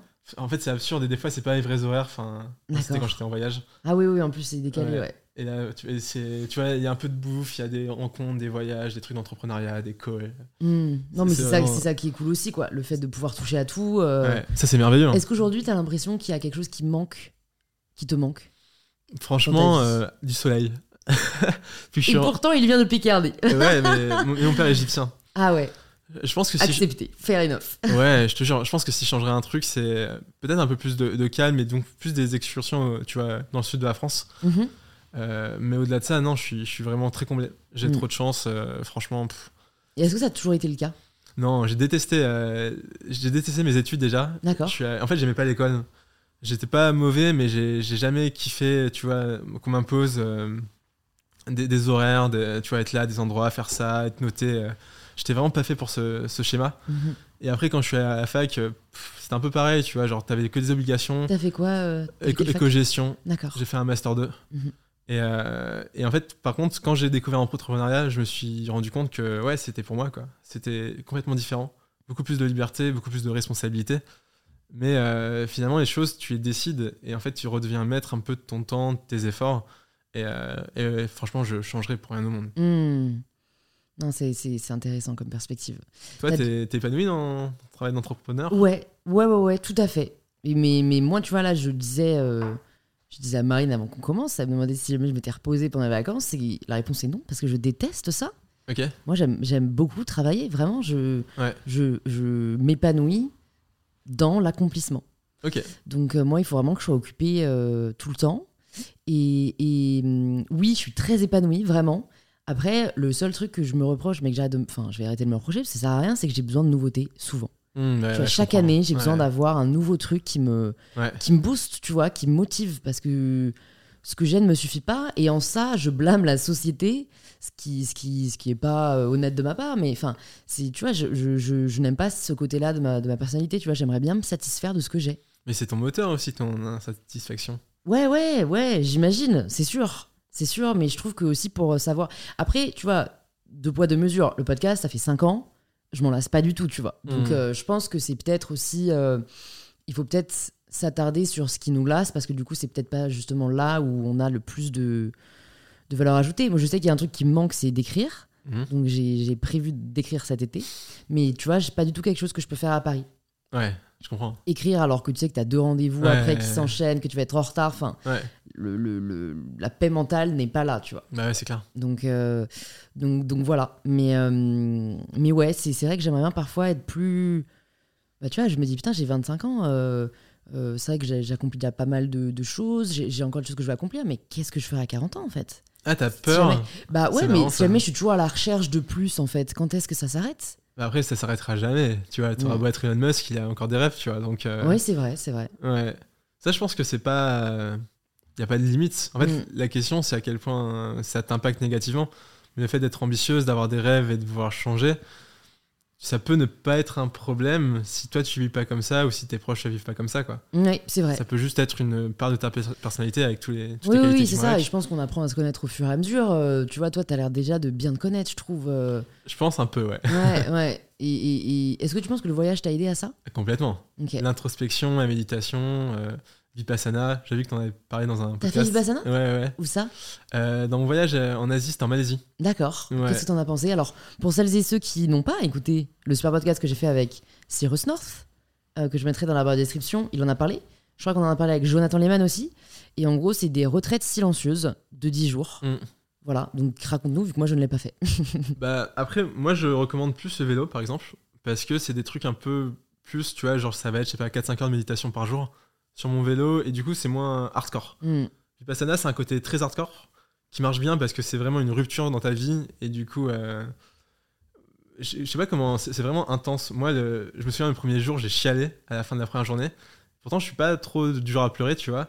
Et euh, et il n'y avait pas de raison précise. Juste, je chialais mes émotions et, et tout extériorisé, tu vois, parce qu'en fait. c'est euh, une catharsis, hein, c'est pas mal. Ouais, ouais, de fou. Non, mais je pense que ça m'a fait beaucoup de bien. Mais en fait, je pense que c'est ça qui est fou dans Vipassana, c'est que tu, tu rejettes tout. T'as un truc où. euh, c'est vraiment ça, tu vois, c'est le let go, c'est ok, c'est bon. Et sans jugement, sans. Tu penses plus à rien, tu vois, t'arrives à, à sortir tout ce que t'avais en toi. Des trucs un peu enfouis que tu voulais pas trop. Euh, t'attarder ou, t'arrivais pas, parce qu'en Mm. fait, t'arrives pas à aller assez deep, parce que ça te demande euh, beaucoup d'introspection. Mais en fait, Vipassana, c'est ça, c'est beaucoup de réflexion et de, de temps avec toi-même. Et du coup, bah, c'est du temps où t'as- tu vas en profondeur avec toi-même. T'as trouvé ça douloureux ou pas? Non, je trouve ça chiant. Tu m'étonnes. Ouais, ouais, ouais. C'est pour ça que moi, je préférais faire de la méditation à vélo parce qu'en fait, bah, j'avais plus d'équilibre. Euh, tu fais que ça. Tu fais que Mm. vraiment que méditer du, jour, au- du matin au soir. Et euh, et il y a des moments où tu es vraiment dans la plénitude et il y a beaucoup de moments où tu te, t'es un peu en combat avec toi-même. Mm. Tu vois, où tu es là, tu penses à autre chose, tu te reconcentres, tu repenses à autre chose. Et c'est un peu un combat permanent. Mm. Mais c'est cool aussi parce que tu dis, ouais, en sortant, je suis capable de faire ça, tu vois. Je pense Bah, t'es sorti de ta zone de confort, quoi. ah ouais, c'est clairement. clair. Beaucoup Ouais. plus qu'en voyage, parce que tu vois, en voyage, t'as- t'es excité, tu vois plein de choses et tout. Et là, c'était vraiment difficile, Mm. parce que c'était vraiment lié qu'à ta volonté, tu vois. Et, euh, et je recommande de faire ça. Est-ce que tu peux nous partager un enseignement que tu as retiré de chacun de tes voyages à vélo Un truc qui revient souvent, c'est la, la bonté, la beauté dans l'humanité. C'est à chaque fois que je reviens, je me dis, les gens, ils sont incroyables. Après, je passe une semaine à Paris, je suis en mode, bon, Finalement, ils, sont, euh, ils sont moins sympas. Mais ouais, ça, c'est toujours le truc qui revient. C'est les gens sont fous, ils sont d'une gentillesse, d'une ouverture, d'un- aide, d'une euh, d'une innocence aussi, tu vois. Il y, a, il y a plein de gens que tu croises, il n'y a aucun intérêt commercial, aucun jugement. Ils sont, t'es juste toi, tu traverses. et ils sont heureux sincèrement de te voir, tu vois. Donc ça, c'est sur les autres. Et sur moi, c'est ouais, ta, ta capacité de faire des choses, t'en as pas forcément conscience. Et, et des fois, il faut vraiment être face aux choses pour euh, te bouger le cul, tu vois. Mm. Ce que, ce, que, ce que je retiens, c'est une journée où en gros j'ai fait euh, 145 km dans le Sahara. Parce que en gros, euh, le seul hôtel qui était dans la ronde, c'était après avoir dormi dans la station-service. J'ai regardé sur Maps et le, le seul hôtel c'était à 150 km. Donc je suis parti en mode je sais pas si c'est possible, mais en fait j'ai pas le choix donc j'ai juste roulé, roulé, roulé. Il faisait extrêmement chaud, tu vois, t'es dans le désert, euh, t'as de la Genre ligne droite. quoi, 39, 40 Ouais, euh, un truc comme ça, ouais. Et vraiment, ça te tape, tu vois, t'es rouge. euh, et, euh, et surtout, bah, le sable est un peu corrosif, tu vois, c'est très sec, t'es limité en eau, et c'est une route qui est droite. Tu vois, t'as vraiment la ligne droite dans le désert. Et en plus de ce que je voyais dans tes vidéos, c'était un peu escarpé. Enfin, c'est pas les routes qu'on a. Ouais, ouais, c'est c'est pas un- les autoroutes, quoi. Ouais, c'est un peu pourri des fois, ouais. Et en plus, des fois, t'as du vent de face. Enfin bref, vraiment des conditions très challengeantes. Et en fait, j'ai fait parce que j'avais pas le choix. Au début, j'étais dans la souffrance et tout. Et au bout d'un moment, tu fais, mais en fait, euh, tu penses plus à rien, tu vois, juste tu roules, tu roules, t'avances. Tu vois, les heures, elles passent, elles passent, elles passent, elles passent. Donc c'est très long, tes lignes C'est la droites. définition même de l'abnégation. Ouais. et après, t'arrives et t'es trop fier. Tu fais putain, j'ai- réussi quoi. Mm. Et comment tu te sens quand tu ne réussis pas? Ça t'est déjà arrivé de pendant un voyage de, de connaître euh, un échec entre Ouais, bien sûr. C'est arrivé, même dans ce voyage, il y a- il y, a certaines zones où j'ai fait en transport. Parce que j'en pouvais plus, parce que. Ouais, je suis assez euh, sympa avec moi-même. Ouais, t'es pas, un t'étais pas là pour être un martyr. quoi. Non, je suis pas là pour la souffrance. Je suis pas venu pour souffrir. C'est beau. Comme le même. Non, mais c'est c'est une phrase que j'ai entendue une fois euh, quand j'étais dans le mal et que je sais pas, je lisais des forums, enfin, tu sais. Et, et c'était en anglais, mais en gros, elle disait euh, You don't get extra points in life for suffering. Ouais, c'est intéressant. Et vraiment, ça m'a marqué, tu vois. En gros, elle Mhm. qu'elle avait commencé à prendre des médicaments parce que. Ouais. Et en gros, elle s'est dit qu'elle regrettait de pas l'avoir fait plus tôt parce que, donc, traduction, euh, tu n'as pas de points en plus dans la vie parce que tu souffres. Ouais, de fou. Et c'est tellement vrai, tu sais, parfois, on veut Ouais. juste, euh, je sais pas, se- euh, on, on pense que c'est plus noble Hmm. de, de rester dans la douleur. euh, Bien sûr.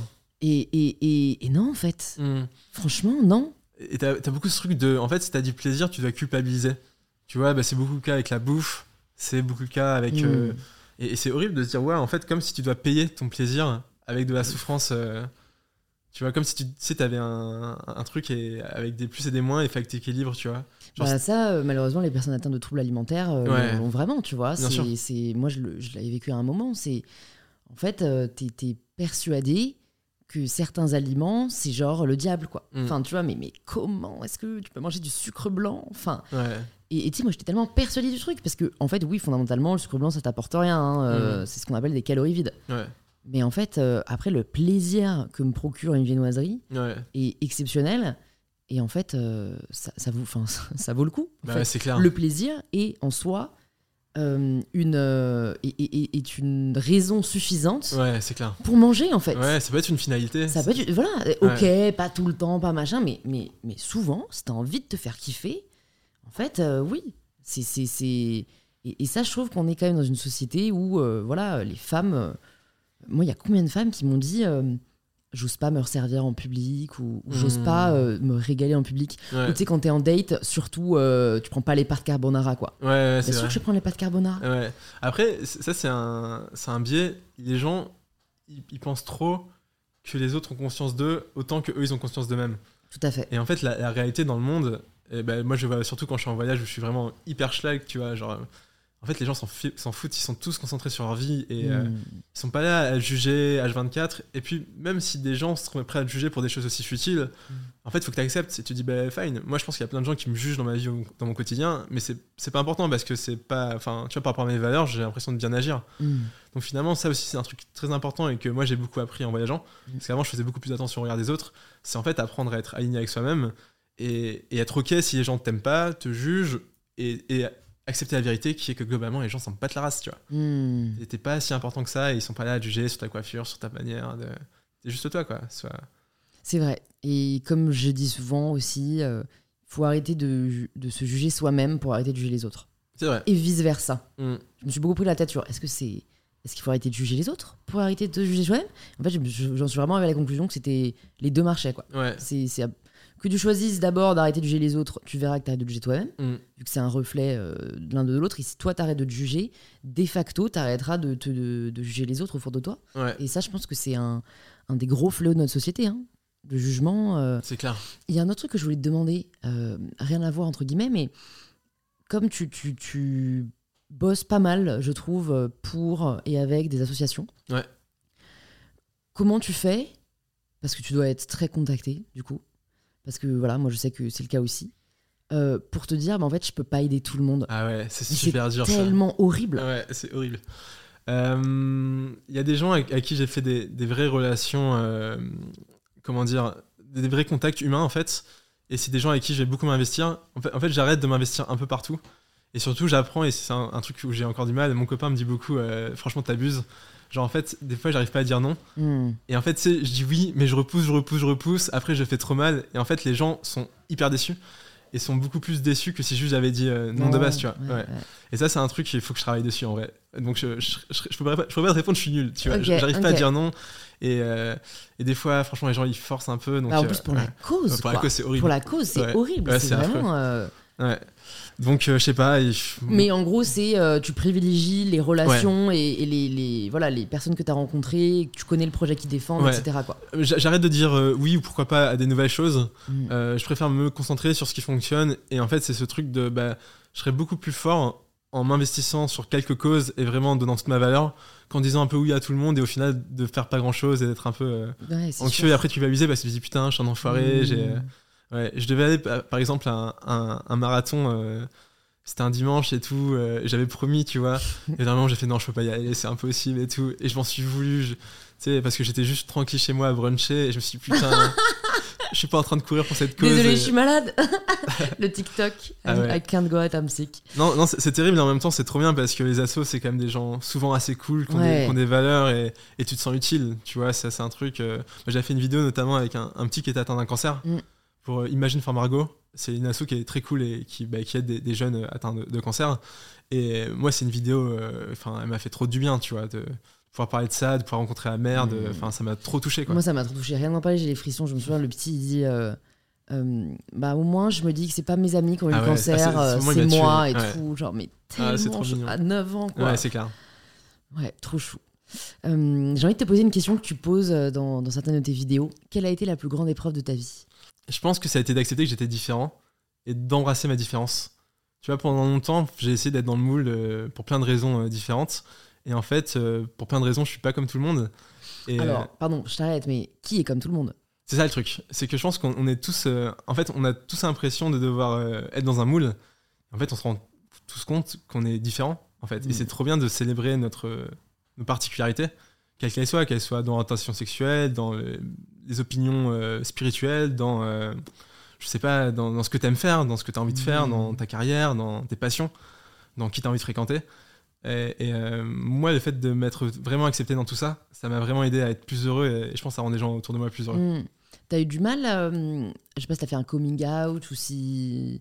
Enfin, je sais pas. Est-ce que tu l'as toujours su? Est-ce que. Euh, bah en fait, ça dépendait vraiment des gens. euh, je pense que je suis assez pudique sur ma sexualité, donc j'en parle pas forcément à tout le monde. Mm. Euh, mais euh, ça a pu être difficile avec des personnes à des moments particuliers. Mais aujourd'hui, ça l'est beaucoup moins parce que ben, je suis que entouré de gens que j'aime profondément, qui ont mes valeurs. Hmm. Et c'est ce que je disais tout à l'heure, en fait. Tu vois, si des gens sont prêts à te juger pour ta sexualité, c'est que bah, c'est cool. C'est cool. En fait, tu gagnes du temps à pas les fréquenter. Ouais, ouais, ouais, c'est vrai, c'est vrai. Mais bon, euh, tu- alors j'ai reçu euh, la semaine dernière euh, Gad Elmaleh, bon, qui n'a pas fait de coming out, c'est pas ça que je vais annoncer, mais qui a souhaité se convertir au catholicisme. Et qui vient d'une famille juive hyper euh, pratiquante, tu vois. Ouais. Et, et, et en fait, tu vois, euh, ses parents n'ont pas accepté. Hmm. Et tu vois, on pourrait se dire, euh, bon, bah voilà, fine, au moins il s'est rendu compte qu'en fait ses parents c'est des connards, mais en fait c'est plus complexe que ça, Ouais, quoi. c'est que. plus. ouais. En fait, ils avaient l'impression que euh, leur fils reniait leur identi- son identité, ses Ouais. racines. Et c'est vrai que c'est toujours très complexe, je trouve. Surtout quand c'est des, des religions ou des cultures où en fait c'est plus normé, tu vois. Nous, Mm. Euh, en Occident, euh, ça, il y a quand même cette. euh, la liberté est quand même plus grande. Moi, je dirais qu'il faut jamais prendre les choses personnellement. Tu vois, que ce soit de tes parents, de tes amis, si les gens sont pas d'accord avec tes choix. euh, qu'il faut garder une forme de, de tolérance, c'est hyper important, Mm. mais que malgré tout, tu es responsable de ta vie. Et je pense que tu dois à toi-même d'être le plus heureux et le plus épanoui possible. Mm. Donc ça peut être des choix, ça peut être aussi s'affirmer. Je pense qu'il y a beaucoup de gens qui ont plus de mal à s'affirmer. Euh, je connais pas la situation de Gad mais si lui, c'est profondément ce qu'il avait besoin, bah, je pense qu'il a dû te le dire, qu'il était heureux d'avoir fait ce, ce cheminement. Quoi. Mm. Oui, c'est vrai. C'est réussir à se placer en priorité, en fait. Alors c'est ça qui est, ouais, qui est intéressant. C'est, faut pas que soit, je pense pas que ce soit égoïste d'être soi-même, parce qu'après Mais je pense que pas que fais. se placer en priorité, c'est être égoïste. C'est c'est- c'est- la théorie du masque à oxygène, quoi. Tu peux pas aider les autres si tu n'aides pas d'abord toi-même. Intéressant. Je, je connaissais pas. Tu connaissais pas la théorie? Non, non, non. Mais ouais, je suis profondément convaincu de ça. Je pense qu'il faut, euh, faut être bien avec soi, et, et c'est Mm, comme ça que mm. tu rends les gens autour de toi heureux, quoi. Est-ce que tu as un prochain défi, euh, je veux dire sportif, je sais pas si c'est le terme, mais Mhm. un défi que tu vas te fixer Alors bah là, j'aimerais bien vraiment aider des nouveaux créateurs à, à percer. Mm. Tu vois, ça serait vraiment une, bonne ré- réussite. Mm. Donc Et, c'est euh, d'où la Creator School. euh, Exactement. elle va être lancée quand? 2 janvier. D'accord, donc ouais, la semaine prochaine, quoi. Ok, trop bien. Et, euh, et sinon, euh, perso, j'aimerais bien aller jusqu'en Afrique du Sud à vélo. Pour vraiment faire Paris-Johannesburg à vélo. Est-ce qu'à chaque fois tu. Est-ce qu'à chaque fois c'est une distance plus longue que la précédente? Pas forcément Non, je sais pas, c'est Parce vraiment. que là, fonction, euh, c'est je sais pas combien de kilomètres, Ouais, mais c'est très, très C'est à long. 4-5 chiffres. ouais. Ouais. Euh, et ça se trouve, je le ferai pas. hein. C'est pas un objectif. euh, Tu vois, je, je suis pas en mode. Si j'ai pas fait ça. Ouais.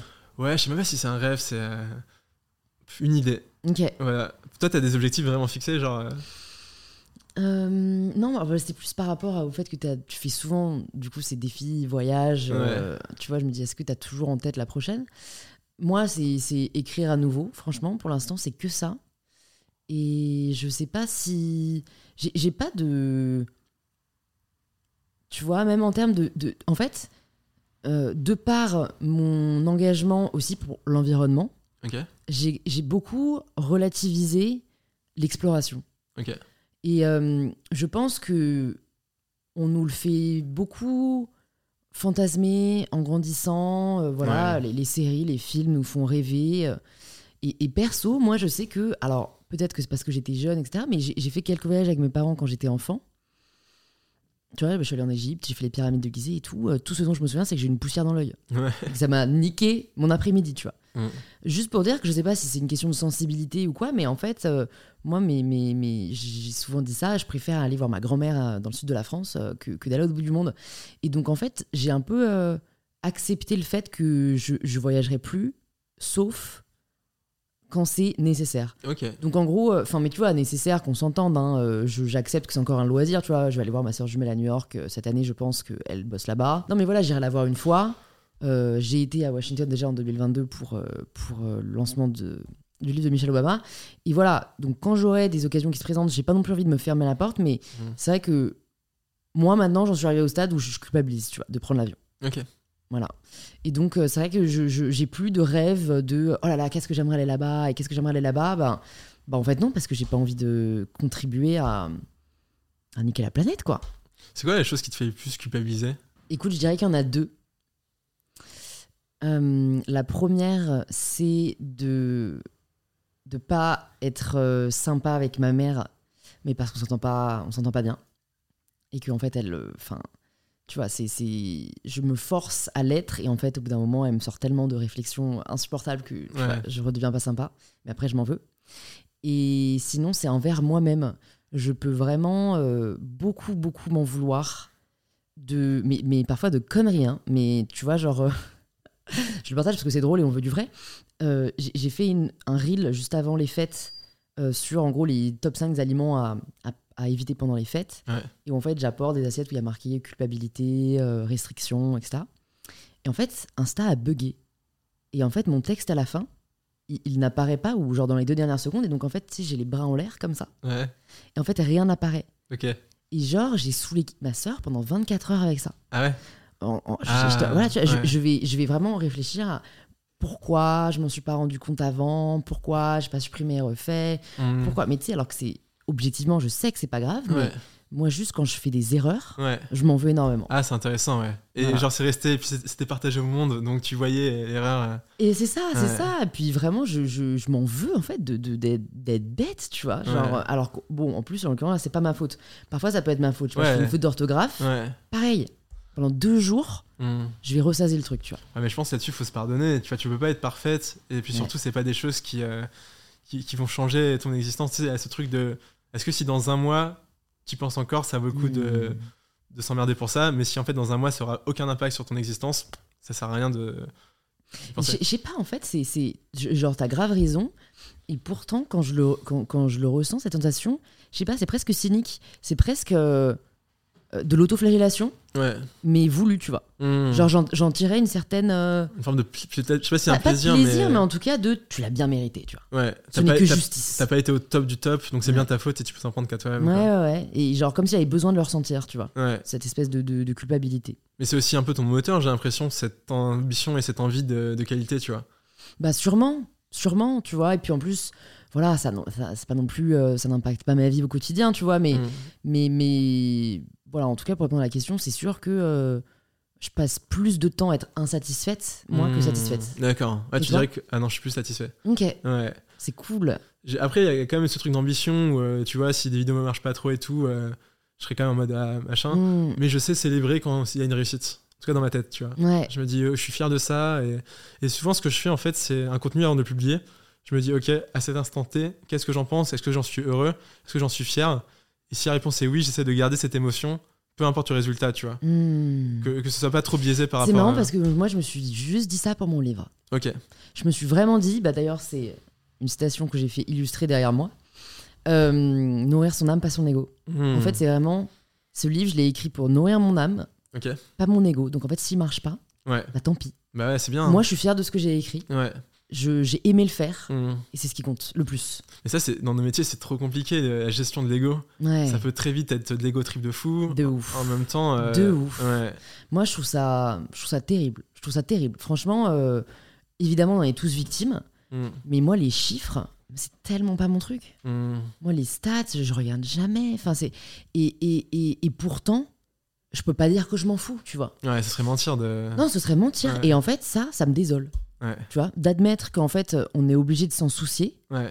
ça me désole, mais parce qu'en fait, aujourd'hui, c'est c'est bah, une performance comme une autre, tu vois, en fait. C'est mais, mais en fait, qu'elle soit mesurée. En fait, ce que je trouve bien, c'est qu'aujourd'hui, je pense qu'on ne prend pas un contenu dans sa singularité pour juger le travail d'une personne. Ouais. Si tu vois, je pense que toi, aujourd'hui, les gens, Victor Apchi, bah, c'est tout ce que tu fais Mm. qui fait qu'on t'apprécie. Ouais. Et c'est parfois ce que j'essaie de me rappeler, tu vois. C'est pas parce qu'il y a un contenu où peut-être, je sais pas, j'étais un peu à côté. Ouais. Ou... Tu vois, moi j'aime innover, donc j'essaie différentes, différentes choses. Ouais, c'est bien de se rappeler que c'est pas. Même Voilà. si ça bite, ça veut pas dire que t'es- t'existes plus. Voilà, et, et, que... Et- et- et- et c'est pour euh, voilà, ce que je dis, euh, ce que je partage, que Ouais. peut-être on va apprécier ce que je fais. Mais, mais c'est vrai que ouais, j'aimerais, j'aimerais qu'il n'y ait pas les chiffres, mais ça, c'est, c'est, pas, c'est pas possible, quoi. Et, et ce qui est fou, toi, je pense que ça va, et moi, ça va aussi parce qu'on est un peu plus installé. Mais tu vois, pour plein de gens, ils ont vraiment le sentiment de remettre leur, euh, leur titre en jeu à chaque nouvelle vidéo. Hmm. T'imagines, tu vois, je sais pas si les gens se rendent compte, mais genre, t'es comptable. C'est comme si tous les matins, euh, c'était pas sûr que t'étais compétente en comptable. Tu vois, et Hmm. tous les jours, il fallait que tu remettes ton. euh, en répondant à des questionnaires, en faisant des tests, en montrant de- que ouais, ouais, ouais. Ton, ton diplôme sur le tapis, quoi. Ouais, et la, la course à la performance, elle peut être très vite extrêmement angoissante. Et elle peut être nocive. Extrêmement, c'est un truc de Euh, ouf. hein. Elle peut être nocive, vraiment. C'est pour ça que moi, j'encourage pas tout le monde à ne vivre que de ça. Et, euh, et, et je comprends qu'il y en a qui font ça comme un hobby, tu vois. Ouais, C'est qu'au moins, comme un hobby, tu peux continuer à faire vraiment ce qui te plaît. Ouais. Mais encore, tu vois, j'ai envie de dire, euh, j'ai des amis qui sont pourtant pas créateurs ou créatrices de contenu et qui, franchement, se soucient plus Hum. des likes Ah, et mais. des commentaires que moi. mais c'est- en fait, c'est- genre vraiment. Mais c'est à tous les niveaux. hein, parce que fou, hein. bah, moi, ça m'étonne pas. Parce que eux, tu vois, leur ratio, c'est, je sais pas, entre 100 et 500 likes. Et en fait, ils diront, bah, 100 likes, j'ai sous-performé, 600 likes, c'est génial. Mm. Et t'as aussi ce rapport à l'ego que, qu'on a tous, tu vois. C'est, t'as une photo de Mm. toi, ah, bah, t'es liké, t'es valorisé. T'écris un post, euh, t'es liké, t'es valorisé. C'est très dur de, de prendre la distance par rapport à ça. Ouais. Tu penses au. T'avais vu l'épisode de Black Mirror où tu sais, euh, les gens étaient notés. euh, ah ouais, ouais. Socialement, je crois que c'est le seul que j'ai vu. Ouais. Euh, tu penses qu'on va. Un jour, on pourrait arriver à, on pourrait arriver à ça? C'est un- déjà un peu le cas, hein. tu sais, les algorithmes, ils nous notent et montrent notre contenu en fonction de notre notes, en fait. On est tous notés hein, par, par les réseaux. Mm. Ouais, et même sur Tinder, bah, t'es noté en fonction de ta beauté et ton attractivité. Donc en fait, c'est pas visible, mais c'est le cas. D'accord. Ouais, Alors, qu'est-ce que c'est inquiétant? Ouais. Mais tu connais pas Favicon? Euh, Ça me dit un truc? Favicon, c'est un site qui te donne ta note en tant que créateur. Ah bah non, je connaissais pas. En fait, il prend toutes tes datas et te dit, bah toi, t'es un 3 sur 5, tu vois. Mais quelle horreur Mais t'es allé voir? Ouais, je vais voir. Je te demanderai pas un, un combien parce qu'après, les gens vont. vont... Ah, j'ai juste regardé le, guide ultime, mais euh, après le guide ultime c'était un moment performé donc il y avait une bonne note. mais tu vois, ouais, c'est- ça, peut être hyper euh, malsain, ouais. Et en plus, moi, c'est vraiment tout le thème de mon premier livre, peut-être Mm. des prochains, mais c'est où est-ce que repose notre valeur, en fait? Donc, le premier, c'était sur le fait qu'elle ne repose pas dans notre genre, et Mm. notamment dans la performance du genre, de la féminité. Mm. Mais, mais, mais d'un côté, euh, si, c'est vrai qu'elle repose un peu dans ce qu'on fait, tu vois? Mais de là à le noter, en fait, je trouve que c'est. Ouais. Bah non, en fait, tu vois, je dis ça, mais, mais je pense que beaucoup de gens vont se dire, mais non, Louise, elle repose dans ce qu'on est. Et moi, c'est ce encore ce que j'ai du mal à vraiment ressentir. Toi, tu fais une différence entre qui tu es et ce que tu fais? Oui, parce que, par exemple, si je m'aimais vraiment pour qui j'étais, Ouais. et non pas pour ce que je faisais, je pourrais m'aimer autant si je ne faisais rien. Mhm. Or, je ne m'aime pas quand je ne fais rien. D'accord. Donc tu Parce- cher- mais peut-être parce que moi, mon faire est étroitement lié à mon être et que voilà, fine. Genre, c'est c'est- c'est- Ouais. moi, tu vois. Mais, mais je sais que je, je, je, enfin, une grande partie de ma confiance en moi et de mon amour pour moi Hmm. a été basée euh, par l'accomplissement. Hmm. Et que sinon, j'ai l'impression de, de. Enfin, tu vois, c'est- c'est. Ah ouais. Je, je- sinon, j'ai l'impression de, d'avoir moins de valeur, en tout cas, tu vois. Ah, c'est intéressant, ouais. Toi, Genre- si demain, tu perds tout, Ouais. tu t'aimes pareil Alors déjà, euh, ça dépend de ce que tu mets, si tu perds tout. Pour moi, l'essentiel, c'est les gens, tu vois. Ouais. Donc si je perds les réseaux, déjà, je perds pas tout. Oui, c'est sûr. Je veux dire, perdre tout ce que tu as construit, en fait. Ah Tu perds ta- euh, tes boîtes, tu perds tes réseaux, tu perds. euh, voilà. tu- et tu gardes, en effet, hmm. tes proches. Bah, je pense que ça serait pas facile parce que bah, j'ai mis beaucoup de temps, beaucoup d'amour, beaucoup d'énergie, mais que ça serait une forme de renaissance. qui Mm. pourraient être intéressantes. C'est vrai. Ça, c'est un truc, bah, tu sais, dans tous les gens que j'ai interviewés, euh, souvent, enfin même tout le temps, je crois, ils, me disent euh, toutes les épreuves très difficiles qu'ils ont pu vivre.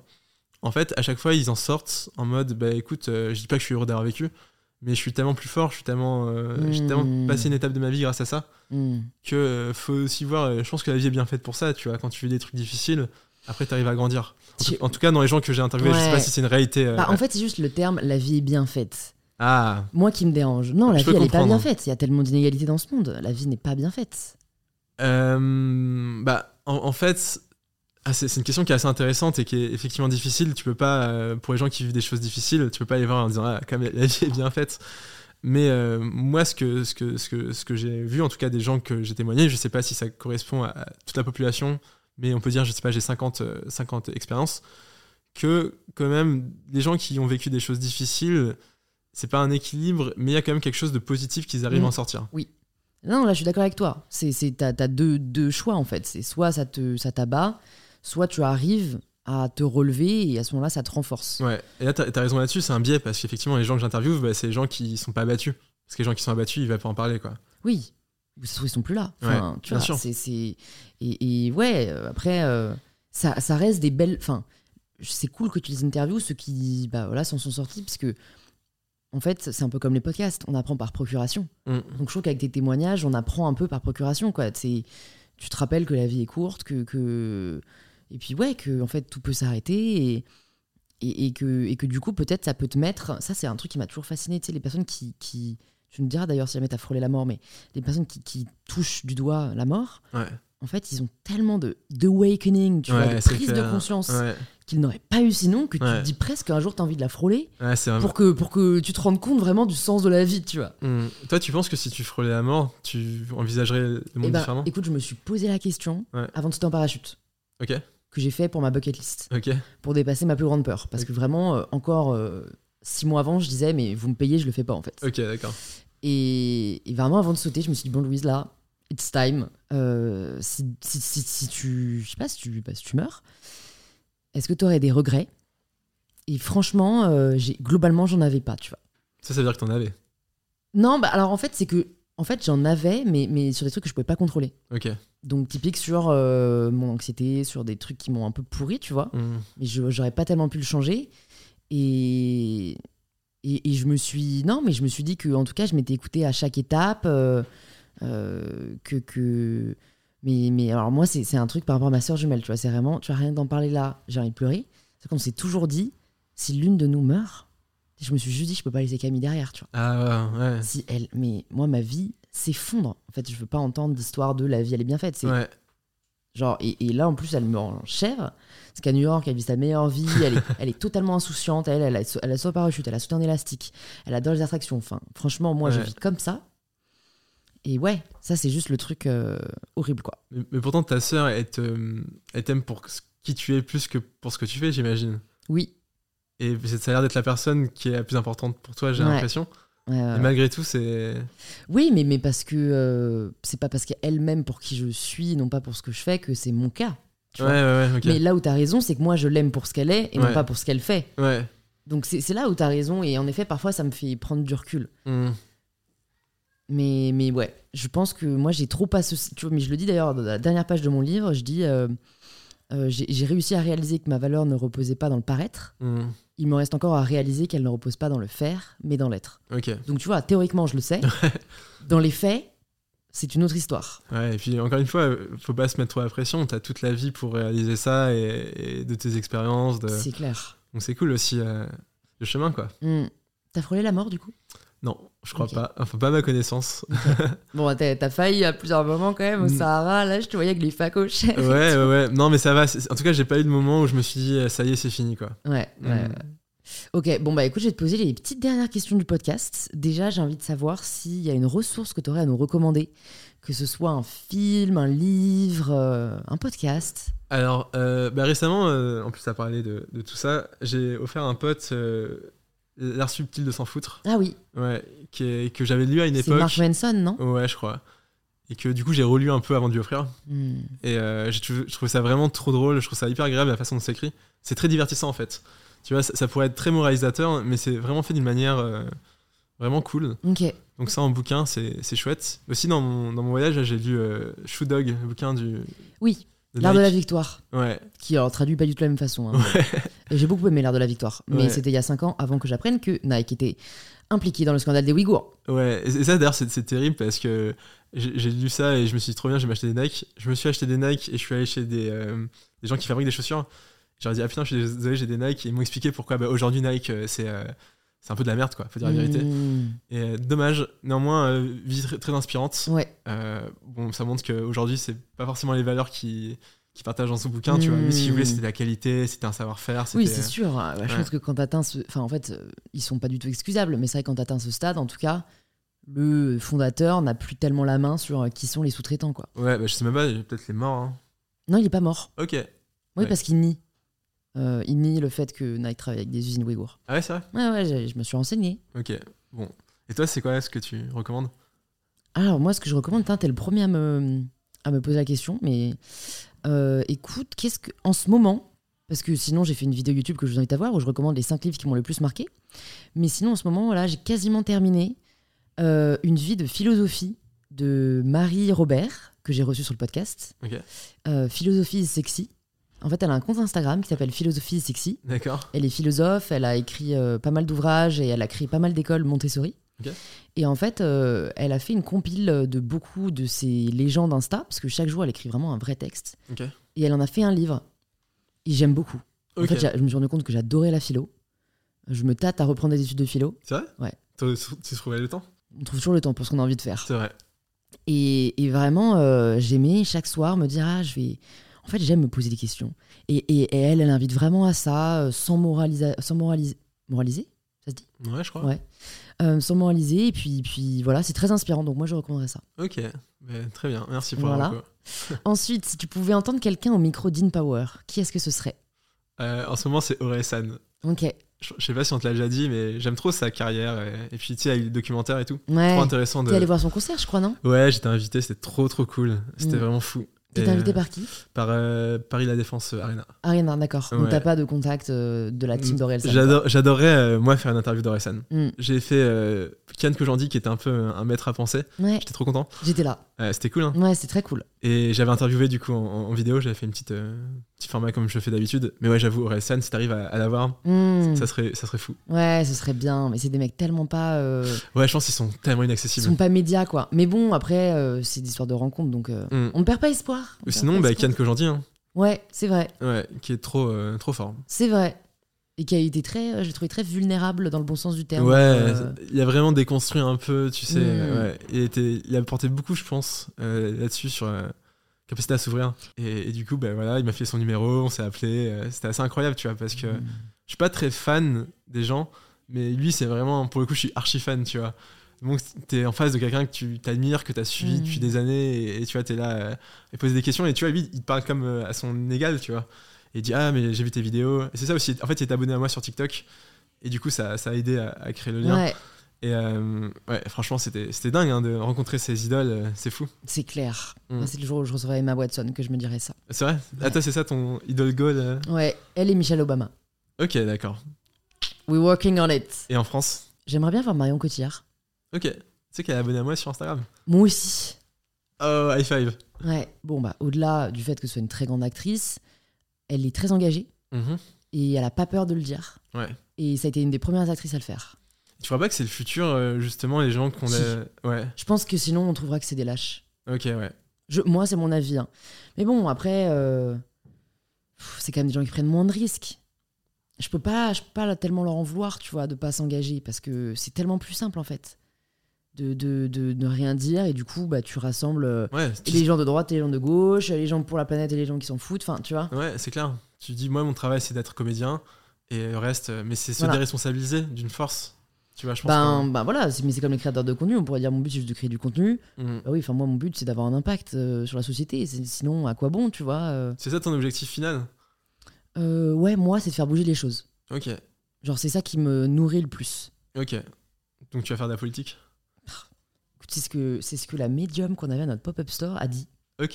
Ouais. je te verrais bien en politique. Mais euh, euh. pour l'instant, euh, vraiment pas dans les 10-20 prochaines années. hein. Si je le fais, c'est parce que je sais pas, j'aurai 50 ans et je m'en foutrais que tout le monde me déteste. Mais aujourd'hui, pour moi, c'est horrible d'être en politique. Personne ne t'aime. Mm.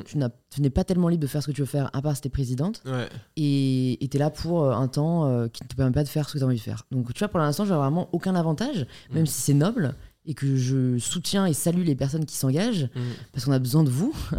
mais, mais, mais pour l'instant, moi, je trouve pas ça. Je trouve qu'on peut limite faire plus bouger les choses euh, sans, sans être en politique, tu vois. Intéressant. Bon, et du coup, la dernière question du podcast, la question signature, ça signifie quoi pour toi prendre le pouvoir de sa vie? Euh, S'accepter, s'aimer et, euh, et arrêter de se flageller. Trop Voilà. Et le reste. je pense que le reste vient tout seul. Ok. Bon, bah, c'est la recette. euh, la recette du bonheur, peut-être, elle existe. Elle existe, c'est Victor qui nous l'a partagé. Victor, pour les personnes qui nous suivent, euh, qui nous écoutent plutôt, et qui veulent te suivre, en savoir plus sur toi et tes différents projets, Ouais. où est-ce que tu veux qu'on les redirige? Bah, mon compte perso, c'est Victor Apchi, H-A-B-C-H-Y, sur Instagram. Et euh, le guide ultime, euh, donc pour avoir plein d'adresses sur Paris, euh, pareil sur Instagram. Voilà. Et à très bientôt, Victor, pour une nouvelle vidéo de food. Ah, mais grave Ensemble. Trop chaud. J'espère que cette conversation vous a plu. On serait vraiment heureux d'avoir vos retours sur l'épisode, alors n'hésitez pas à nous taguer en story, victorapchi et mybetterself, et à envoyer un petit message à Victor si le podcast vous a plu, je pense que ça lui fera vraiment très plaisir. Et si vous cherchez quel épisode écouter ensuite, plus de 200 épisodes sont disponibles gratuitement sur InPower.